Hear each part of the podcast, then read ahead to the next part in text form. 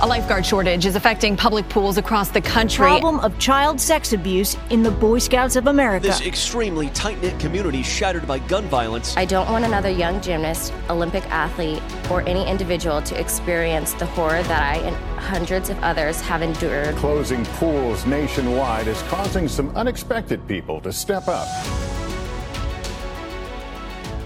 Welcome to episode four of Staffing Safety Society. My name is Kevin Trapani. And I'm Paige Bagwell. Paige, uh, thanks for for joining today on uh, really a tough day for all of us in the Triangle region of North Carolina. Obviously, if you've been watching the news at all, uh, late last week there was a horrific mass shooting in our community.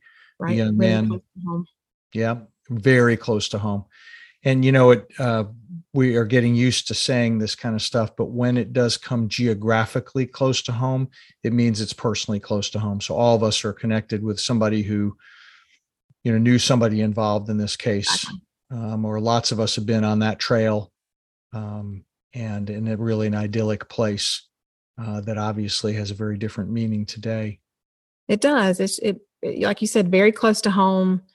You you find connections very quickly, right? I mean, even as little as my daughter goes to this high school and then they, they couldn't play that high school because they're going through a lot of trauma. There's just so much that all of a sudden you feel like I am in this. I am in this, even though I, I don't live in that area of the city or, you know, I don't know that family. It puts you right at the heart of it very, very quickly.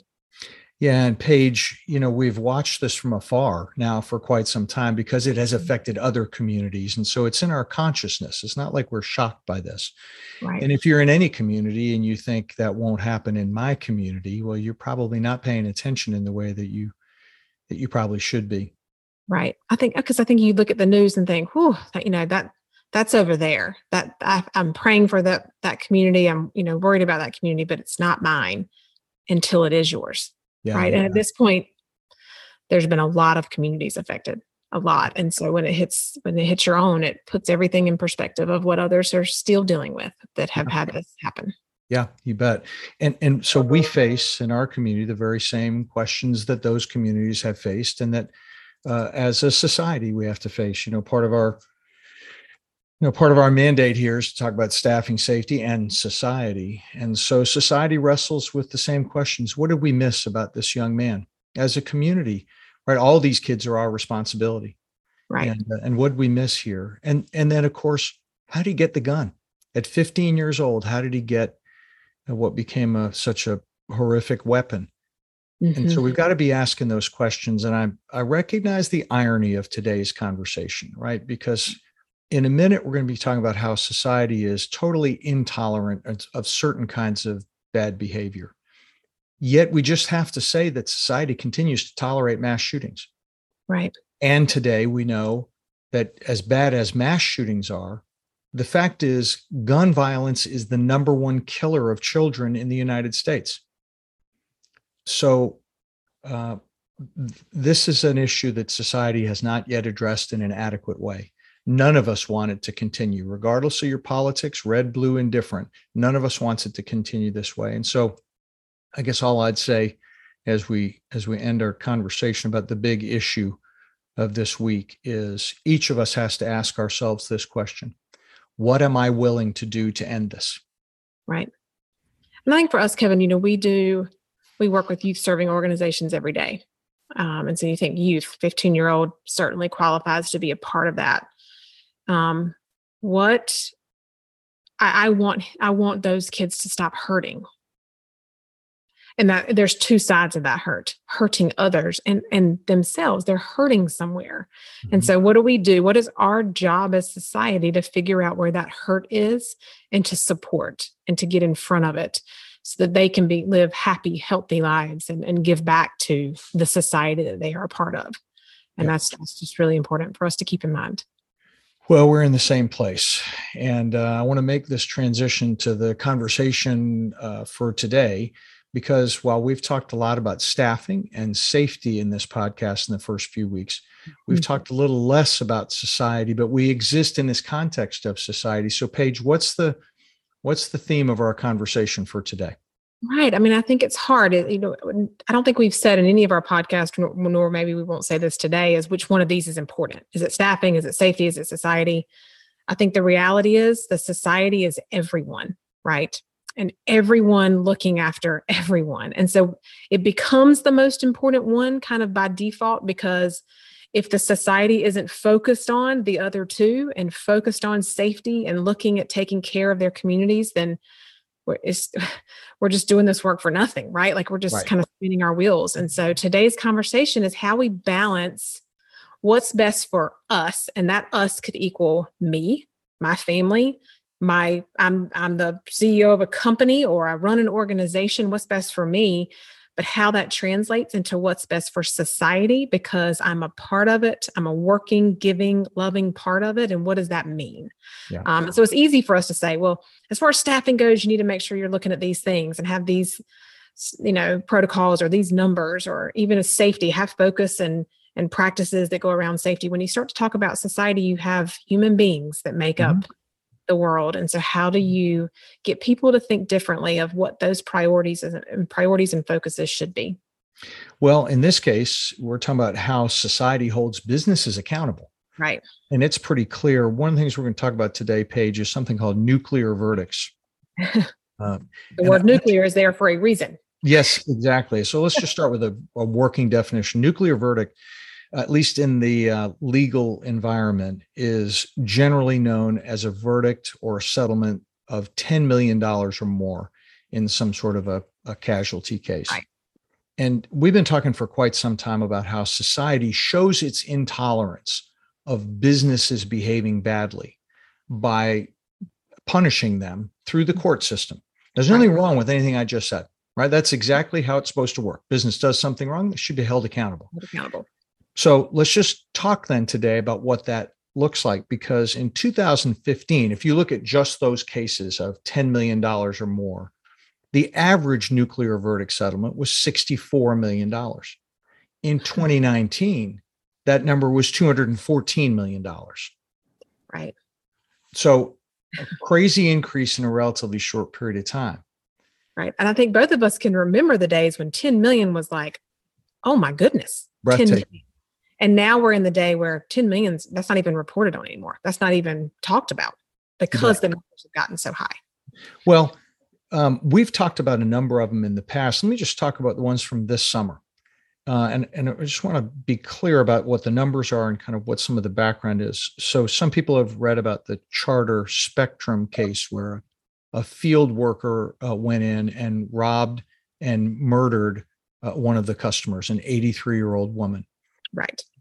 And on his uh, day off, right? On his day off. On his day off, somebody he had visited before. Right. The verdict in that case was 7.37 billion with a B, 7.37 billion dollars. It's important to know that uh, in this case, the punishment, now by the way, $7 billion was punitive damages. Right. Mm-hmm. And the mm-hmm. reason there were such punitive damages because Charter Spectrum did not do a background check on the employee and they would have found problems. They ignored red flags while he was working for them. Uh, there is a clear pattern of violence against innocent customers by the field techs of, of this cable company. And in addition to all of that, they forged a document to try to get the case uh, behind closed doors and to limit the amount of the settlement to the amount of the 83 year old woman's final bill. So if that's not egregious behavior by a company, I don't think I've ever seen it. Now, is it worth $7 billion? I don't know, but that's some of the background there of why they got to those kinds of numbers. Right. And everything you, most of the stuff you just mentioned are, are easy things to fix, right? The background, we've talked about background checks on the podcast of how mm-hmm. important those things are and how easy that should be as part of your practices and protocols. And so it's just, it's disheartening to hear like some of these things are just very simple things you can be doing to protect yourself and your community. You, bet. There's another company, Pegasystems, ended up with a $2 billion uh, judgment against them because they put together and authorized at the highest level of the organization a corporate espionage campaign against a competitor. you and I are both shaking our heads at each other I like, just- okay, here's some guidance. Don't do corporate espionage like that in a way that's not only illegal, but also immoral. Right. I mean, and do your research. Those don't go well. Right. Like, I mean, right. Like the first of all, it's wrong.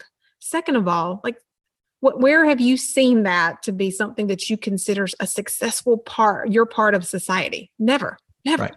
That's right. That's your that's your business model. Uh, the next one is a 1.7 billion dollar judgment against Ford Motor Company uh, from an accident uh, from 2014. A tire blew out and a, a couple was killed when their Ford F250 rolled over and the roof crushed. So here's the problem: these people are lost uh, forever. A terrible, horrific kind of a thing. There are 5.2 million Ford vehicles on the road today that have the exact same design of a roof, and Ford has not recalled them. Uh, and they've actually tried to keep that fact kind of out of the news.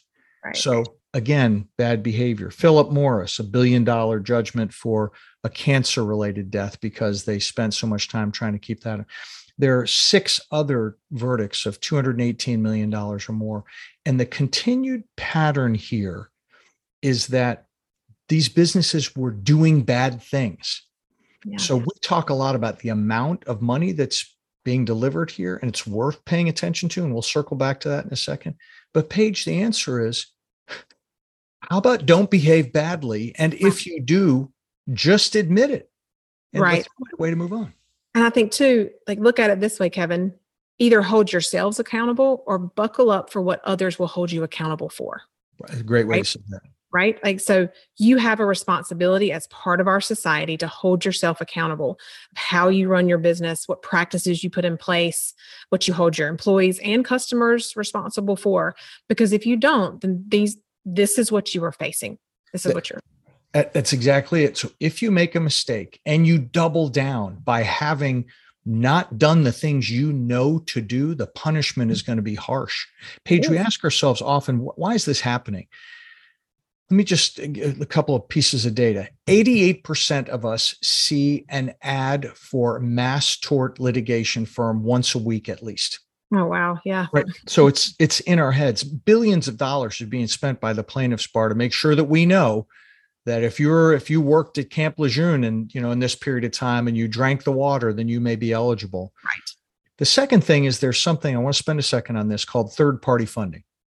Right. This is something truly new and truly transformational.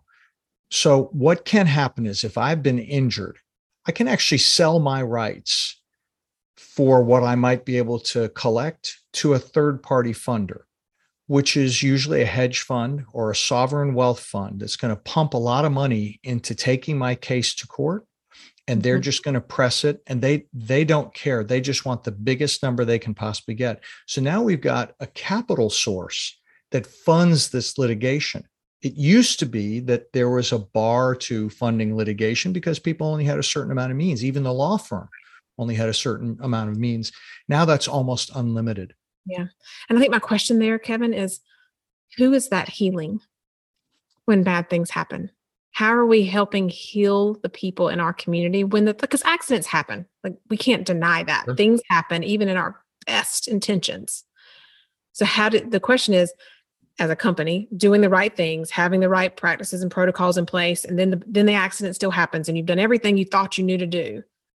Your next your next question should be okay, so how do I help this person or this family or this individual heal?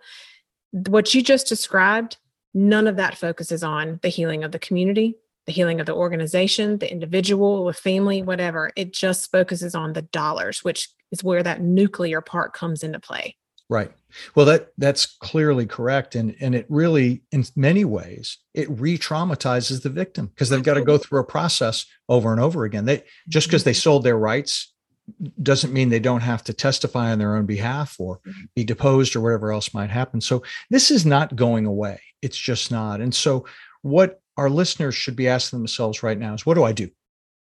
Like, Right. what do I do in this situation? And let's be really clear this is causing the cost of insurance to go up dramatically Yes. because we share all these costs. And so with these kinds of numbers, you know, a couple of things happen. It increases the value of all claims costs because plaintiffs have in their head these huge numbers, and mm-hmm. so it inflates the cost of all claims. That causes reinsurance costs to rise, and the combination of those two things causes insurance costs to rise. Right. So, in the face of all this, what you know, what should they be doing? And, and Paige, let's just start. You said before, make sure you're doing the right thing. Make sure you're doing the right things. Sit down with your executive team, you know, and that includes HR and customer, you know, service groups, all of that, and say, okay, what are we doing every single day to make sure we're holding ourselves accountable, that we're doing the right work in the right way with the right people all the time? Yep. And how are we documenting that? And then how are we checking that? What are the checks and balances and the audit to that? Yep. If you how do you know? How do you know? If you can stay focused on those things, it helps you when the when an accident happens go okay let's backtrack where were we what didn't go right what went well what went wrong because that gives you the story to say i am everything we're doing is working towards the common good of our community and making sure everybody's safe um, and that that gives you your story that you're holding your end of the bargain of hold you know holding yourself accountable and that's hugely important. That is step one. You bet. So have the right pra- uh, protocols. Make sure your practices match those protocols right. and make sure you're checking all the time so you know. Yep. Okay. what is your audit? How do you know you're you're doing every day what you say you're doing? You bet. All right. Now i'm going to add the second thing. Because despite our best efforts we are human beings and every now and again we're going to make a mistake. Something is going to go wrong despite our best efforts when that happens admit it right embrace the victim and their family and work to fix the problem Right. Whatever happened to the good old, I'm sorry, this happened exactly. to you. Exactly. Right. I, whether, and that saying I'm sorry does not mean, hey, I'm the person you should be blaming for this. Saying I'm sorry is saying, I recognize you're hurting and I'm sorry that you're dealing with this. So let's work together on how you can heal, how we can heal, how we can get better, you get better, all of those things. Reframe what I'm sorry means. That's not a guilty verdict. It's just an empathetic approach to being a human being. You bet. You bet. And empathy is the thing that we have to bring. Mm-hmm. Let's also say this um, because I think we've mentioned it before on this podcast we hear these big numbers in nuclear verdicts and we think, well, I need more liability limit. Mm-hmm. I know it's counterintuitive, but what is really happening, and we've had plenty of plaintiffs' attorneys tell us this, their first question is, what's your limit? And so buying high limits more than you need makes you a target. It does. It so does. where we ought to be is buy adequate limits, but let's not be buying up over and over again because then the plaintiff's community knows you have tremendous limits and that's what they're going to ask. And their question often is not what happened. Their question is, what are your limits? Right. And let's tie number one and three together. Your accountability measurement should not be, let's just blow our limits out because that'll be what protects us. Your accountability measure is doing the right things and then setting a responsible limit that helps everybody at large, right? And so connecting those two together, the blowing it out to this crazy limit is not an accountability measure. You bet. Now we've been just the the kind of experiential side of this is, as you know, we've been doing this as Redwoods for more than 25 years now. Mm-hmm. And in in all of that time, we have never had a verdict or a settlement over the limits of our insurance right. policy. Never, not a single time. And so what that tells you is that's the target mm-hmm. right? The jury says, how much is available to distribute to the victims? Right. Here it is. And so if the limit is lower, we've had uh, attorneys say to us, your limit is $11 million. Had the limit been $6 million, my demand would have been 6 million, not $11 million. That determines what my demand is, n- not the facts of the case, right? Like, so if your limit is there, then if this accident happened, I want that. And let's start there. Okay. So what do we do? Have the right protocols, make sure the practices match the protocols um, make sure that we know and we're checking and let's not load up on limits and make ourselves a target unnecessarily. Right. That's fair? Right. Basic human knowledge right? Like responsibility accountability being doing what's right for the entire society and making sure you're keeping you know everyone safe not just you know you and others. You bet. Okay. Now is the time when we get to the end of our podcast because we say i'm not giving away my shot. Not What Not. is your shot, your final shot today, Paige? I think my shot today is not whether we specifically said it, but we we talked around this notion of like we're all in this, we're all in this society together. We're all human beings. We're all trying to take care of ourselves and our family and our friends, those that are most important to us. When you lay your head down at night, think of humans, right? Think of the humans that are in your house, that are that go to church with you, that you work out with in the mornings, or you go to work with, or it, you know all types of things, and say, how do I make sure every day I'm living to make sure that everybody around me is safe? Because that creates an environment where people get to live with joy, they get to live without pain, they get to live without fear, and all of those things. And so, what can I do in my business? in my community, in my family, to kind of live that out each and every day. And that starts to translate to what we talked about accountability and responsibility. And so don't lose sight of society and community being bigger than your home or your business or your little you know street on the block or whatever. It is the society that we live in that crosses all county lines and state lines and city lines and neighborhood lines. And if you have that approach i think you'll come out come out better. I, I love that Paige. And it actually ties to kind of what i was going to say. I might sound like i'm stealing yours. We're just all neighbors that's right. We're right. just all neighbors. And and you would say to your neighbor if they got hurt at work, the first thing you'd say is, Hey, I'm sorry. You'd have had nothing to do with that. But showing each other empathy and giving each other grace is uh, makes the human condition tolerable and it helps us to choose hope. Yep. So uh, even after a horrific week last week here in the in the triangle, you and I both choose hope. It's why we do what we do. And we're grateful for the people who listen to this podcast to do the same thing. Absolutely. Thankful for our neighbors each, each and every day. Paige, thanks. thanks for today's conversation. Yeah. And thanks, thanks. y'all for listening. Bye.